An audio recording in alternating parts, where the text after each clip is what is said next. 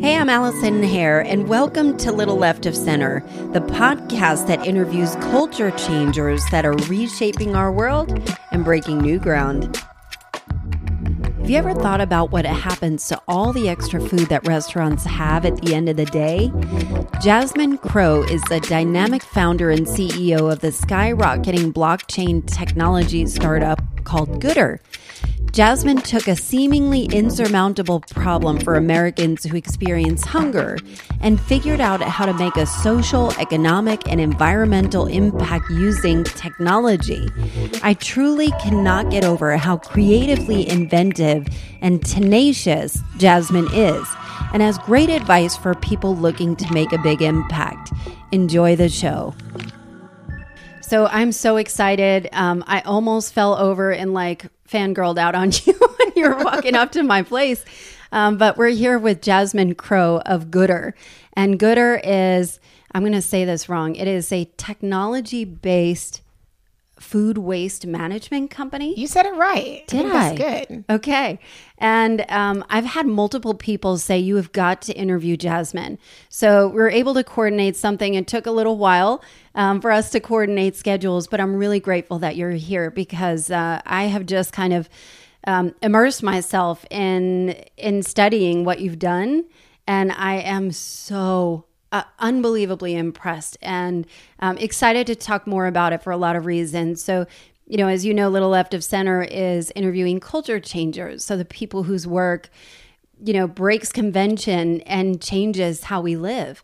And I think you're doing incredibly important things. So, please tell me, tell me about you. Tell me about Goodr.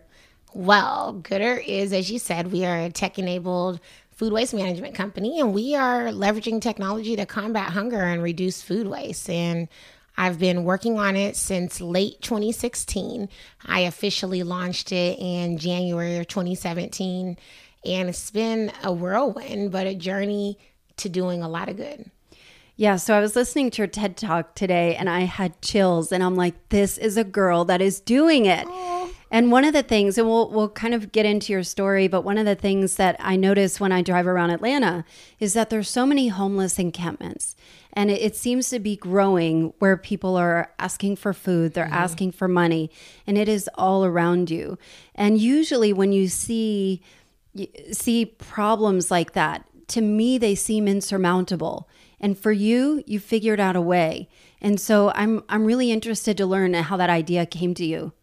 Yeah, you know, I started feeding people, as you probably know from the TED Talk, in about 2013. And it was, I really and truly, I get the question all the time like, what made you start doing that? Or why, you know, were you hungry when you were growing up? Or did your parents feed the homeless or whatever? And I was like, no, like, I really just felt called in that moment to go home and figure out a way to give back. And I didn't have a lot of money. I was thinking, what could I do? And so I, you know, made this spaghetti dinner, posted it on Facebook, and got people to come out there and feed people with me. And it's, you know, it grew from there where I started doing it every two weeks and then it just it was more of like a passion but more more so of a purpose. So it was like mm. passion and purpose kind of meeting together. And i think that's really what got me started on it. What were you doing for work back then? So i had a company called bcg and i would work with celebrities and i would help them start their nonprofit organizations i would do their fundraising help them find their board members train their board members actually developed all their programming executing all their programming and what i realized is that they were very much seasonal givers. I mean, they had the right heart, but it was like, hey, we're going to do this for Thanksgiving or we're going to do this for Christmas. And I would say to them, the same people that are outside in line for a turkey in November are going to be hungry in a week or two. Like it's not mm-hmm. just like we're just only hungry at Thanksgiving. And I felt like a lot of times it would fall on like deaf ears. And I got it. It was they were busy. They were celebrities, they had other things that they were doing, so they couldn't just feed people every day. Mm-hmm. And that's mm-hmm. what got me kind of doing my own feeding initiative. So, do you know who Shaun King is? Yeah, the so, activist. Yeah, yeah, so he's like the leader of one of the leaders of the Black Lives Matter. Yeah. And he's really um, very clear on how do you start a movement. Mm-hmm. And so he has it how do you have a successful movement and kind of broken down in four parts. So one is energize people. Mm-hmm. The second is to um, is uh, is you have to be deeply deeply organized. Yeah. And the third is you have to um, you have to have a plan as complicated and or complex yeah. as the problem. Okay. And the fourth thing is you need resources and money. Yeah. And so when I'm thinking of how you were able to pull together or have a vision, how did you get a vision for how to accomplish what you're doing today? Well, that's such a good question. How did I get the vision for it? I think, you know, the video for one of my pop up restaurants that I was doing for members of our community that were experiencing homelessness, it went viral on Facebook. And I woke up one morning to like 10,000 friend requests. I swear I still have thousands of friend requests now. I've never went through them like three years later. I just haven't had a chance to go through all those friend requests and a lot of messages. And so this video that one of my volunteers had taken, and it was a 15 second video. It was almost like a slideshow with mm-hmm. music it had went viral and i was reading through the comments and people were like this is so amazing which restaurants donated the food and the reality was nobody i was couponing i was price matching i was going to all these different grocery stores and i always say i'm the reason walmart doesn't price match anymore because i used to be that person that would have all the ads and yeah. you know they used to hate to see me come just thinking about it is so funny and when these random people that I didn't know, they were like, who's donating the food? I was like, wow, that is such a good idea. Mm. Like, why am I doing this the hard way when someone could potentially be donating this food to us to give to people that were in need? And at the same time, I come home like three days later, I get a text message from a friend. It's like, use my Uber Eats code and get $10 off your mm-hmm. first order. And I started thinking, like, wow, we're creating all of these technology companies to solve problems for people that really don't have them. Like if we're really hungry for years, we've found a way to go and get food. People that have the means, we just would walk you know, to a restaurant. We drive there, we order delivery from restaurants that delivered, but we hadn't figured out a way to get food to like the millions of people that never know where their next meal mm-hmm. is coming from. And that's when I started thinking like, hey, it would be really cool if we can have an Uber Eats kind of company in reverse that would go yeah. to these same businesses, get this food and get it to people in need. And going back to your kind of four points from Shaun King, I didn't have the resources. I certainly didn't have the money, but I did have people that were energized around what I was trying to do.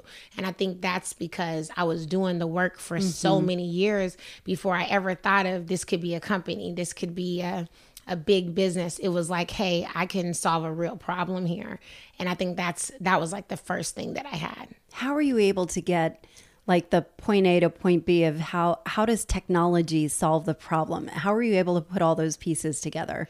That was like a lot of learning for me because mm-hmm. I was mm-hmm. I'm not a technical founder, you know.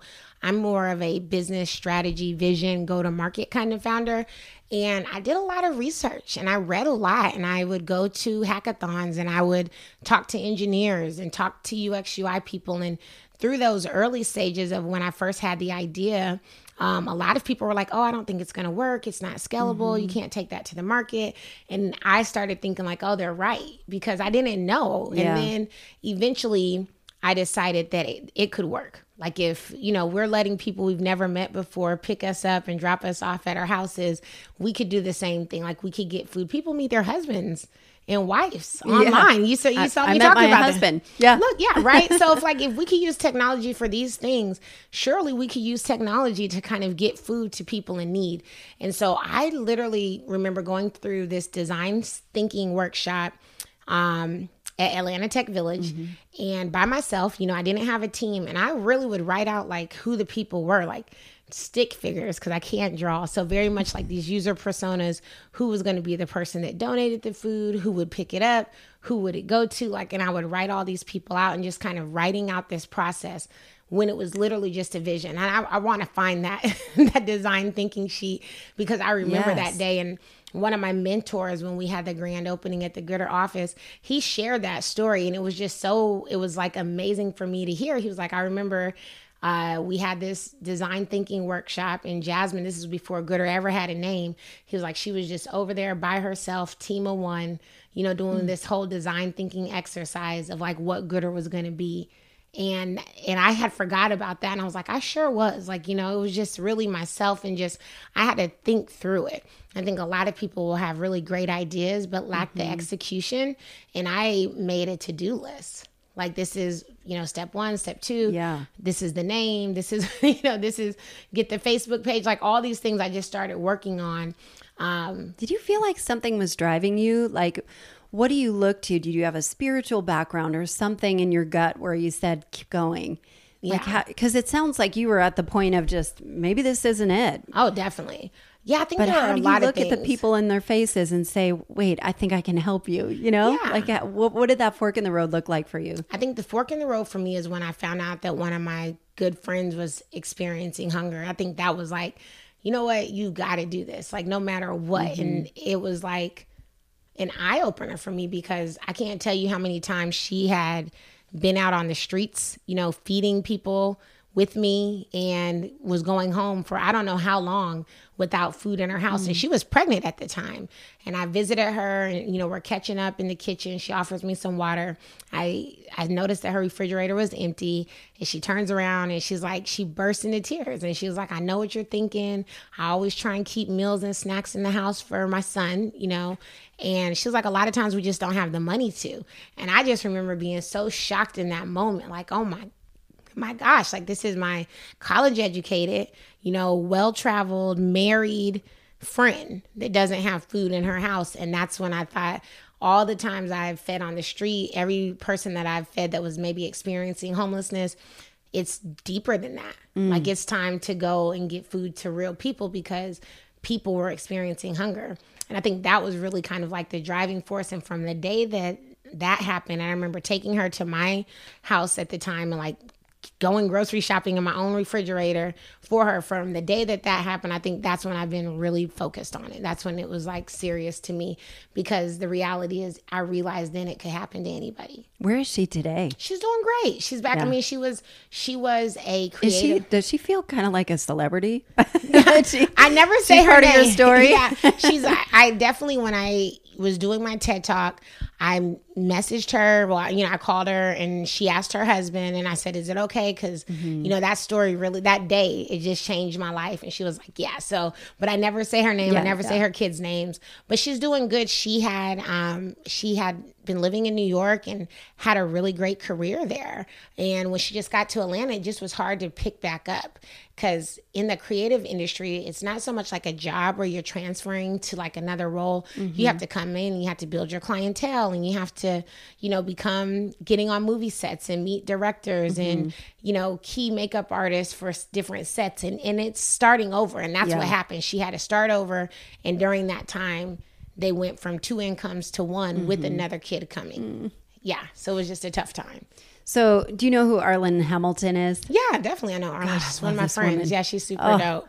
I love this woman. So, I I looked on Crunchbase and saw that Goodr. I don't know if it's accurate or not, but raised 1.1 million dollars with a company you started theoretically two years ago. Yeah, and um, and then had some undisclosed funding, um, and 2% of VC money goes to female owned businesses. Yeah. and nothing. half of that for a woman of color. Less than half of that for so, color. Yeah. Like, so like, hell yes, girl. Yeah, it was a, it was a celebration. Please it was definitely keep a celebration. down that yeah. door. But how did you do that? What was it like? Um, yeah, it was so going hard. through pitching and you know probably hearing no a lot like a how lot. what did you what was the learning curve like there what was it like it was a heck of a curve i mean just thinking about fundraising kind of even now just gives me like the the chills because it was so hard and it would be you know you would pour your heart and soul out to these business you know investors and the reality is like investors typically like to invest in businesses that they could either relate to mm-hmm. or that they could see themselves using and then they like to invest in people that they could relate to so i could tell you i had no investor meetings with anyone that was a black woman mm-hmm. um, and so that was hard, you know, like no one ever looked like me. And then when I would talk about my friend's story or I would talk about feeding the homeless, no one had ever done those things. Mm-hmm. So they mm-hmm. had never known anyone that was experiencing hunger. They had never fed anyone on the streets that was experiencing hunger. And so I was trying to kind of craft these pitches like what is it going to be that they're going to understand. And so I really really talked more about food waste. Unfortunately, right? It was more about let me tell you about the problem of food waste and how this is a really global issue that all these businesses are saying by 2030 we're going to cut our waste in half. We're going to be more sustainable. Global climate change is happening. And i wanted to really tie into what food waste was doing to the world mm. from an environmental standpoint. And that so was walk often, through what that is because I, it's I terrible yeah. it's unbelievable some of the statistics. Please share. So what do you know? yeah so 27% of everything in our landfills today is food. So that's the largest single source of anything that's in landfills. And that's a 50% increase from 40 years ago. So it's a lot of food that's just sitting in landfills. Do you think it's just an American thing of having huge portions of everything? Absolutely. I mean, it's uh, when I talk to event managers, um, at convention centers, they'll say things like, yeah, you know, the meeting planner will tell me if we run out of anything, like it's, you know, we're going to be fired. Like they'll mm-hmm. never hire us again. So it's like we think if there's not if there's only one scoop of mashed potatoes and we don't want that. So we want like the fresh pan or we want like the full pan. It's just it's theoretically just how we think you mm. know a lot of people are like that. My dad is notorious for like he's not eating an ugly fruit and vegetable. And mm-hmm. I'll say to mm-hmm. him, Dad, like by the time you cut that tomato up and put it on your burger or anything else, it doesn't matter if it has a dent on it, but it's just how we've been trained in mm-hmm. society. Like we're gonna go into a grocery store, we're expecting to see our entire produce section is full. And if there's just a few things left, our immediate assumption is something's wrong with those. Mm-hmm. And we don't touch them and they start to go to waste. So I think it has a lot to do with society, but what this food waste does is as it sits, it rots and it produces methane gas, mm. which is the number two contributor to global climate change. So, food waste has to be reduced in order to stop that. I mean, last July, last month, um, it was the hottest record on month since 1801. Mm-hmm. Hottest month on record across the world. So that just lets you know what global climate change is happening. You're seeing Brazil right now, where you have a, a, huge rainforest, which is like, I think of Brazil and I think of the Amazon, I think of the rainforest, and yeah. to see that that's burning right now. Mm. And all these things are happening, and it's like food waste is a big part of that. But beyond that, it's like, why are we throwing away perfectly good food? Mm-hmm. And we throw away a lot of perfectly good food. Yeah, even in our house, like my husband hates eating leftovers, so he has weird issues with yeah. that too. Um, and uh, please tell me how it works. So it's through blockchain, but it's mm-hmm. not Bitcoin. Definitely not. yeah. So how does this how does this work? It's a real time food app. Yeah. Okay. So it's kind of like um, walk me through like a restaurant. Yeah, walk me so, through a restaurant that might uh, use your service. So think of us as like an Uber Eats or Postmates, DoorDash, simply in reverse. We inventory everything it is that that business sells, and we have a very easy user experience so that at the end of the night, when that restaurant is closing, they're literally clicking on their menu items, telling us how many quantity they have, and then requesting requesting a pickup. And then we leverage our network of logistics providers, in some cases, our own do gooders, our own drivers, our own vehicle, and we go pick that food up. We get it delivered to a nonprofit, typically within a three to five mile radius. Mm. We try and keep it as close as possible in places like Atlanta, LA, where the traffic is insane. Yeah. And then it gets to the nonprofit. The nonprofit signs for it like they would a UPS package. And then a donation letter is auto generated into our customer's platform. And our customer is that restaurant that's donating the food. Our end user is the nonprofit. So they write it off. They can write it off. Or um, tax credits. And that's why the blockchain is important because now we have a hyper ledger that shows that every every single time food was requested for donation, when Goodr recovered it, and when that nonprofit received it, that ends the chain of custody. Mm. And then what the nonprofit does when they sign for it, it allows us to provide a donation receipt on their behalf to our customer. And it does things if the IRS ever came and said, like, how on earth are you guys writing off a million dollars in food donations this year? Now our customers literally have this ledger that all they have to do is just roll it up, print it out, and say, this is this is how. And this is all of our donations. These are all of our donation receipts and everything matches up. So you've got clients like the atlanta airport yeah which is huge. Yeah. Uh, Coca Cola, Turner, what, what Turner, yeah, Turner, GWCC, uh, Chick Fil A, Papa John's. These are enormous outfits. So how do you scale down to smaller restaurants, or can they use your services? They're going to be able to use our new SaaS product that we're rolling out okay. in the fall. And what it does is it allows them to measure their food waste streams in many ways. If they're sending stuff to compost, if they're sending things to animal feed, or if they're using their own means to get food donated to different nonprofit organizations, they're able to see analytics like what are the things that are going to waste the most. Tell me more about that. That's the cool thing I think yeah. about Goodr. And so there are like a ton of nonprofits that for the most part are trying to do like gleaning and getting food to people in need.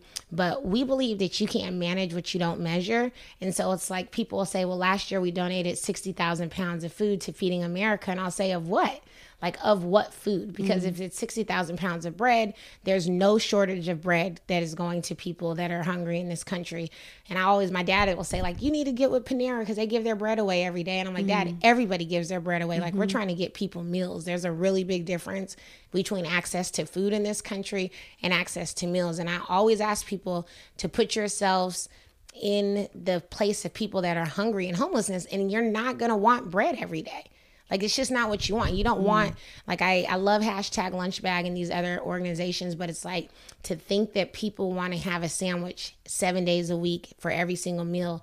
It's not right to think that way, and that's why I started feeding people how I was and doing these dining yeah. with dignity. And I mean, I would get hugs and see grown men crying all the time. Like, thank you so much. I tell you, I haven't had fish in six years. I haven't mm-hmm. had this.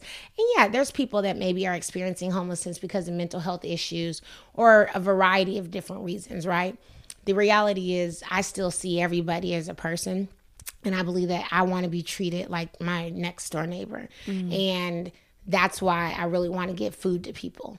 And so it's important for these businesses to be able to track what it is that they're donating, but also what it is that on a constant basis they're always wasting. And I always use Einstein's bagels mm-hmm. as an example. When we first started working with them, they were wasting about three to 400 bagels every night. Mm. And then they started using our platform, and then we got them down to like 40 to 60. And people will say, well, you're giving them all these analytics, you're going to put yourself out of business.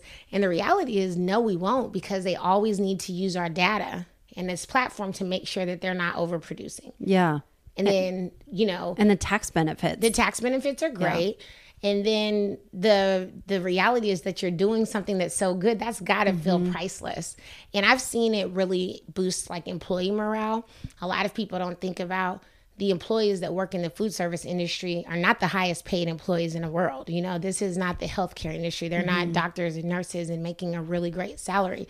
A lot of them are making eight to ten dollars an hour. And so you have employees who are often worrying about when or where their next meal is coming from and you're making them throw away perfectly good food. Mm-hmm. and when we were first getting started i would talk to a lot of employees during that discovery phase and they would be like yeah man i hate throwing that food away. I need that food in my house. Mm. and, and i've met people and they'll be like yeah i work at the airport. I work for delaware north. I'm like oh that's one of our customers. I'm with Goodr. And they're like oh my god i love Goodr. Like that really just makes me feel so special because yes. it's like to see the employees that are like, this is my favorite, my favorite part of the night is no longer just when I'm clocking out, but it's when I'm doing good or like when I'm packaging this food and seeing you guys come and get it and knowing that it's going to people in need.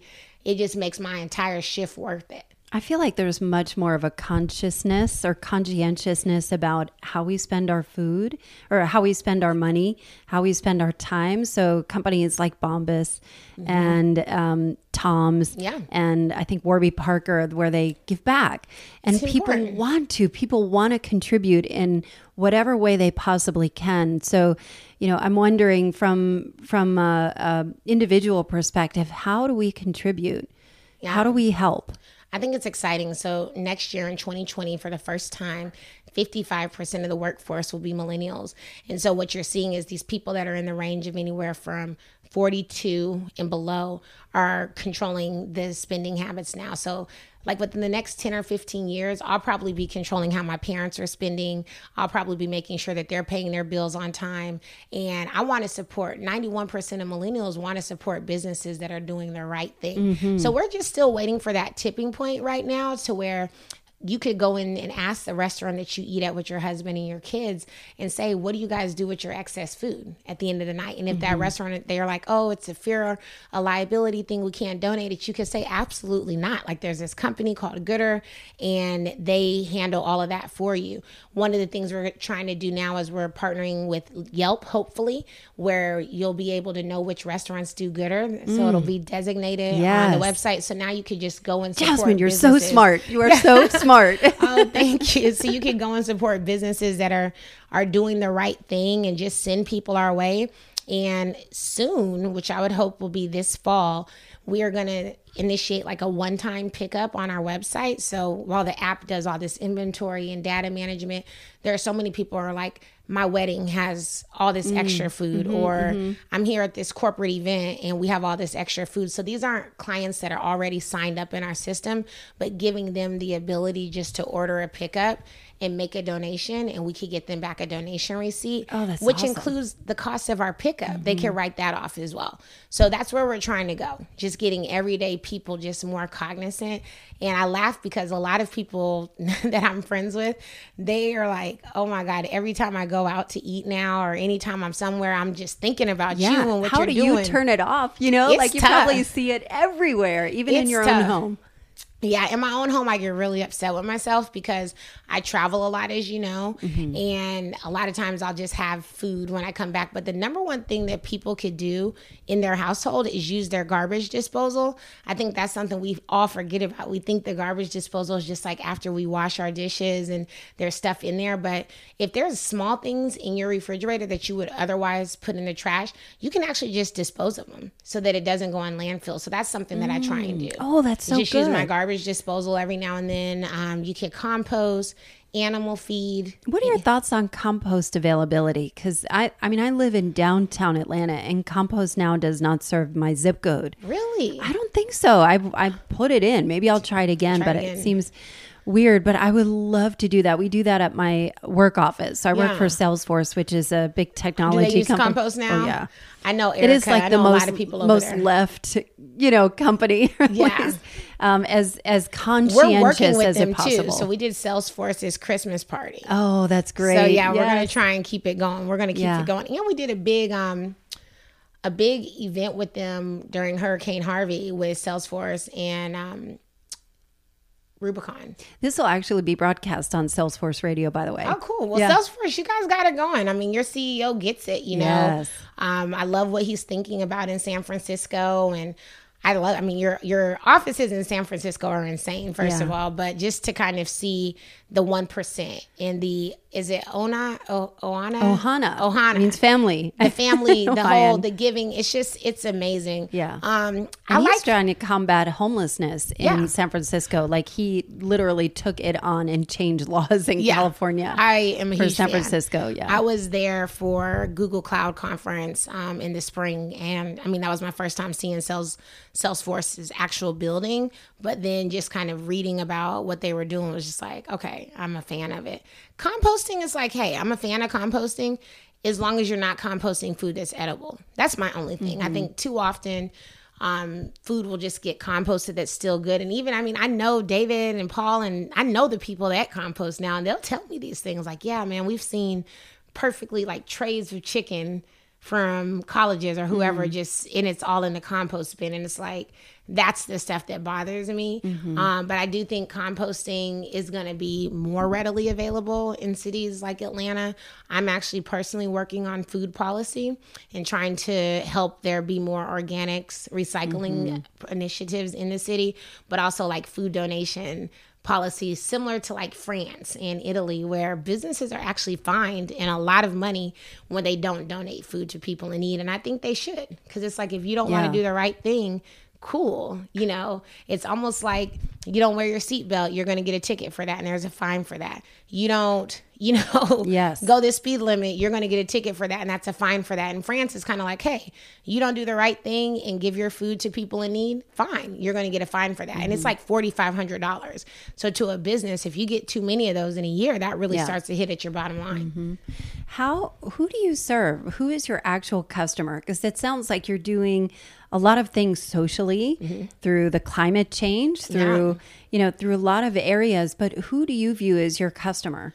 I definitely view the business that's donating the food as the customer. Mm-hmm. Up- Ultimately, at scale, I envision Goodr as like a food waste management company and handles all food waste so that we can go to a place like Cheesecake Factory or any restaurant that you could think of and say, we'll handle all of your food waste. Because that's 90% of what's actually going into a trash can mm-hmm. at a restaurant is food. And so we want to be able to say, we'll take everything that's non edible and we can help you figure out another way to get rid of that, whether that's anaerobic digestion, compost, animal feed, you know, bringing in different partners to handle that. Or we'll take everything that's edible and we'll get it to people in need. So we have just a one stop solution. And I ultimately view the restaurants, the businesses that are donating as our customers. And I think that they should view us as a waste management company because the reality is they're always paying somebody to get rid of this food. So it's always going to be Waste Management, Republic Solid. Mm-hmm. You're going to pay somebody to throw away perfectly good food. You might as well pay Goodr Yeah. to, to make a better use of it. And you know, I want to talk for a second about food deserts and how this affects it. So food deserts are let me see if I can explain this right. You could probably do a better job than I I can. I'm going to let you take a. All right, let me take a step. Yeah. Let's do that. So, a food desert is a place that does not have a grocery store or viable food products or fresh produce Yeah. nearby. And usually that happens in lower income or maybe rural Yeah. areas. So, you know, that's an issue, especially Huge when you're issue. combating not only hunger um, and even education of people you know children who are hungry what is it like what, what was the statistic for children One in six in the one United States. in six are hungry. Yeah. And if they're hungry, they're not learning. exactly. They're not getting proper education. I speak about that all the time. I Their always say, brains like, aren't properly forming. So how what happens. How does it all work together for It's a vicious cycle, first Yeah. of all, and it's really sad and it disproportionately affects people that are poor. And I think that's one thing that we just don't talk about. And what we try and do often in America is we do things like we have free breakfast and lunch at schools. And I mean, I just saw like in the city of Atlanta, all 77 schools that are managed by APS free breakfast and free mm-hmm. lunch for all students. And I think that's amazing. But what we don't realize is that we are actually causing kids to still play catch up, right? For every single time that they get free breakfast and free lunch at school, that's great. But if that kid goes home and they're not eating dinner or they're not mm-hmm. eating on the weekend, what happens is when they come into school, the breakfast is replacing the dinner that they didn't get, the lunch replaces the breakfast. And so then you have kids that are sitting in class and they're often wondering when and where their next meal is going to be coming from. And no teacher could teach through hunger. And then what you start to see on the back end is schools and states are looking at third grade test scores, fifth grade test scores, mm-hmm. eighth grade testing scores, and they're saying, oh, this kid is not reading at their grade level. This kid is a behavioral problem. And they start to say 90% of this class is going to graduate. These 10 students aren't going to graduate. Mm-hmm. And things like the number of prisons that we're going to need, how many prison beds we're going to need are being based off of these scores when the root cause of it is that these kids don't have food. And so it's a mm. huge problem. Mm-hmm. And food deserts continue to really make me really upset because a lot of food deserts will be in places that are being heavily gentrified. And so you're bringing in, you know, really nice homes, million dollar homes that are going to sprout up in these areas.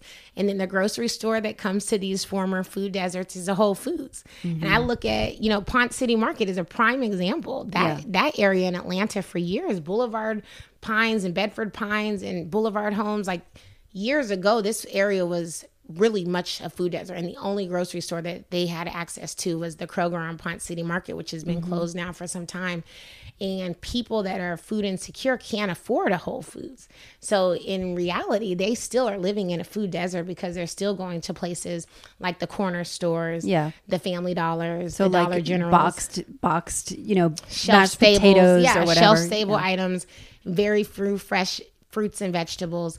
So yeah, I mean it's a that's why Goodr we're launching a foundation, and a lot of our foundation is going to be about teaching people how to make healthy meals out of fresh fruits and vegetables that we're able to get them. Mm. A lot of times we'll get you know, really good food. I always laugh. The funniest story I've seen with Goodr so far is one day we had a, a, big food recovery from Turner and we took it to Atlanta Mission. And I just wanted to see the whole experience because, you know, this is early on when I was first getting started. And we had like this asparagus salad and we were trying to give it to this guy. And he's like, Y'all are trying to kill me. And I was like, No, sir, I want you to try it. It's asparagus. He had never had it before. Mm. So many people have only had fruits and vegetables, fruit that comes in a cup and vegetables that come in a can. Mm-hmm. And so when you're trying to give someone Brussels sprouts or kale or all the things that I like love, right? Yeah. So many people haven't had that. So we want to make sure that we're providing recipe cards that we're actually exposing people to better foods and we're bringing those foods to them. And that's interesting that you're starting a foundation because yeah. I was wondering why you chose Goodr as a technology company yeah. and not a nonprofit. Yeah. I mean, and it looks like you'll have both. Yeah, definitely. I have a foundation. Um, I was in the nonprofit realm for a long time, and I just knew that if we were a nonprofit, I would constantly be worried about fundraising. It would always be about, I need mm-hmm. donations, I need donations to run the business. And I just wanted to really solve the problem. And mm-hmm. to really do that, I needed money and I needed capital. And I felt like I had a very clear value proposition on why businesses would pay me to do this. And all it really took was for one business to pay me to do it. And I, then it was like, okay, everyone can pay because businesses, I'm a woman, I'm a minority. Um, there's tax credits that they get just for doing business with female owned businesses.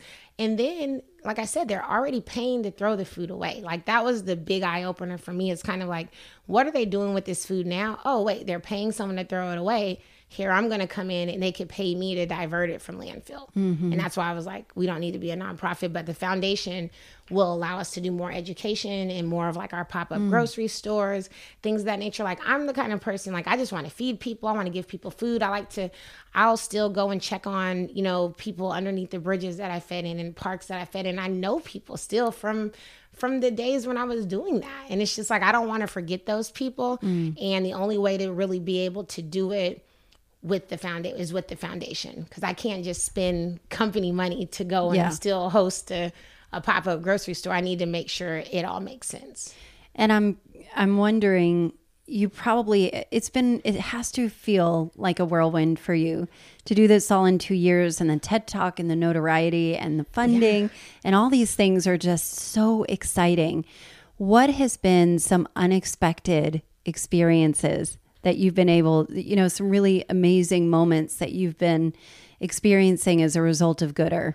Yeah. That you did not there's expect. so many. Yeah, there's so many. I think the TED Talk is like the first one, you know, mm-hmm. it's just kind of like, first of all, I was really afraid to be a public speaker for years. Like I had to teach myself. Mm. I had to pretend to be a rapper. And that's how I like what? Yeah, that's that's how I started that's public awesome. speaking, like in the mirror, like listening to the songs. And I was like, you know what? Maybe this can help me. So the TED Talk I think was like the pinnacle moment for me. Um, I just remember how proud my dad was because he loves TED Talks and he watches them all the time. And he was like, I'm not going to miss it for the world. You tell me when it's going to be. And, you know, he came in, and I do believe, like, when I gave that TED Talk, and I said like this is what I'm gonna do. It was early on. I mean, when mm I gave the TED talk, it was early on in Goodr, like way before the app was even built. But I was like, this is this is my idea and this is my vision. Um, so the TED Talk was a big one. Most recently, I was in Cannes, uh, France, with the United Nations and World Food Program. I'm speaking at United Nations next Tuesday. That's those kind of things are just wow to me. Like I probably would have never thought I would ever speak at United Nations mm. about Goodr and about this opportunity.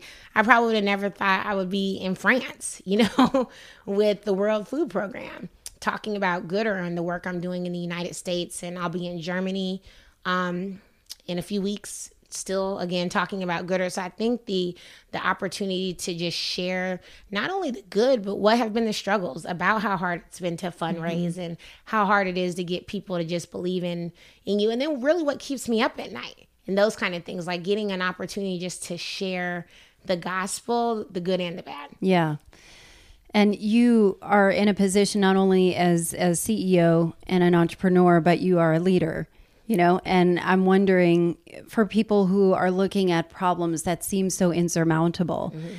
um, but don't know but feel like they can help but not sure where to start what advice would you give those people? Yeah, I mean, I my grandmother used to say plan your work and then work your plan. And that's really what i would do. It's like i just would get started. And so it's like make a plan write down some steps and things that you need to take. Stick figures. Yeah stick figures mm-hmm. and then you get started. Like that's the biggest thing. Like you just have to plan it and then you have to get started. It just it will never happen without you starting. And that's the thing. So I told you that in the beginning. A lot of people have great ideas and then they lack the execution on mm-hmm. kind of getting it done. And I know that because I was one of those people. I probably have had a hundred gooders in my mind since a young child, like, you know, thousands of good ideas, but it's just kind of like, that would be so cool. And then, like, so many people be like, I thought of that. I can't tell you. I get a mm-hmm. hundred emails a, a month I thought of something just like good. I'm so happy to see somebody finally did it because we all have these ideas in our heads, but we just don't see them through. And that's the thing. Now I just I encourage people around me. I mean, I've got my little sister who's about to start a business. I'm asking my dad like, "What's going on in the hospital? What's a problem you could be solving?" Like I I think Wow, like you think now. like that. Yeah, cuz it's kind of like I believe now that everything can be done. Do it again. Yeah, do yeah. it again. Like who knows if Goodr will be my last company or my my first of 100. And it's funny because I'm more of an executor than I am of a planner. Really? See, so I'm the person that will go that need is needed on the team. Yes. Yeah. Yeah, and and that is my other question too of how can people support your mission? Yeah, definitely. Well, we're going to be hiring. Um, so you could do you have volunteers? Is it uh, hiring? What do you yeah, need? What do you need as a business? For um, we're going to be looking for more funding soon. We are going to be bringing on um, a head of engineering and a VP of sales and when we launch our foundation, we're going to definitely need volunteers to help with more of our pop up grocery stores, uh, more of our education teaching. And we're also looking for more nonprofits. I mean, right now, we definitely are in a state of there's a lot more need than there is supply, mm. but we still need people to tell their companies about Goodr. Like, hey, listen, if you have a one time event, I don't care if it's just your holiday party, Goodr could come in and make sure that there's no food that's going to waste. We're doing that for Google. Um, we're start we're d- doing our festivals this year, so we're going to be at Austin City Limits. Mm. So we're starting to really expand into these other niche markets and make sure that just no food goes to waste from these events. So no matter what it is that you're doing, if there's food involved, Goodr can be involved. I could tell there's a fire in your belly over yeah, this too. It's exciting. Yeah, it sure is. What is next for you? Where where do you see Goodr going? Next, I just see Goodr expanding into multiple markets. Because you're in Los Angeles and Atlanta, yeah, right now. Philadelphia, right? Chicago, okay. Washington wow. D.C., and Miami. Unbelievable. Yeah, so it's a so I definitely see us getting into more markets. I'm really um, my personal challenge to myself is rural communities most uh, about three weeks ago the hunger statistics came out like the hungriest states and i looked at them and it was like arkansas louisiana mississippi alabama kentucky west virginia um, new mexico oklahoma and it's just like wow like i've got to i'm never going to reach and really solve hunger if i don't go to the places that are the hungriest and mm. so like my personal mission is like how can i replicate a model of something that i've done really well in a big urban city in a rural community Mm. And that's like the the next focus for me is like oh, what does that. it take to to have Goodr in Birmingham and to have Goodr in Little Rock, Arkansas, and making sure that like food is going to people in those communities, but then also in the places around them. And so that's the the big challenge. I wonder I'm if you solve. can.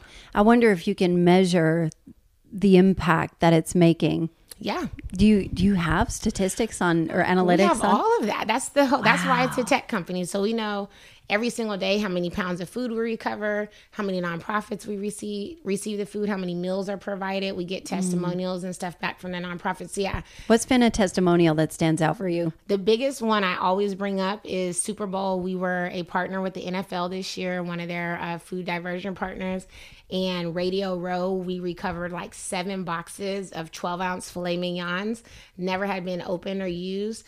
And they were delivered to the Veterans Empowerment Organization. And the chef started to cry because he was like, Y'all just don't know. I was trying to feed the vets a steak dinner for mm. Valentine's Day. And here Goodr comes with 12 boxes of 12 ounce filet mignon and for free to this chef that his his goal is to feed veterans that had served our country a steak dinner for Valentine's mm. Day. And I'm sure the whole time he's wondering, where am I going to get these steaks from? How is this going to happen? And then Goodr just shows up and boom, yeah. the steak dinner is handled. And so that came back to me. I wasn't even physically there, but that came back to me from one of our do gooders. And they were like, yeah, man, the chef was crying. He was so happy. Those are the stories that just kind of matter the that's most awesome. to me. How so do that's, people? That's my favorite one. How do people find you? Yeah, goodr.co uh, is our website, and because goodr.com is something completely different. Completely different, but goodr.co is completely better. Um, so goodr.co is where you want to go, and we're Goodr Co on social media, and then I'm Jasmine Crowe on everything. Well, thank you, Jasmine. You no, are a culture so changer. I'm so impressed. I'm so happy to be here, and. I appreciate you for reaching out to me and bringing me in. Thank you. Thank you. Happy to help any way I can. Thank you. Thanks. I hope you enjoyed my chat with Jasmine Crowe of Goodr. She was so inspiring and impressive, wasn't she? I hope you'll ask the restaurants you frequent about Goodr's food waste management services. I've linked her info in the show notes and certainly hope you follow her rise. She is amazing.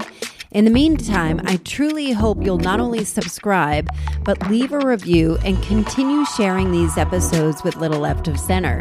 I'm also looking for sponsors for future episodes, so please hit me up. Thank you so much for listening, and I'll see you next week.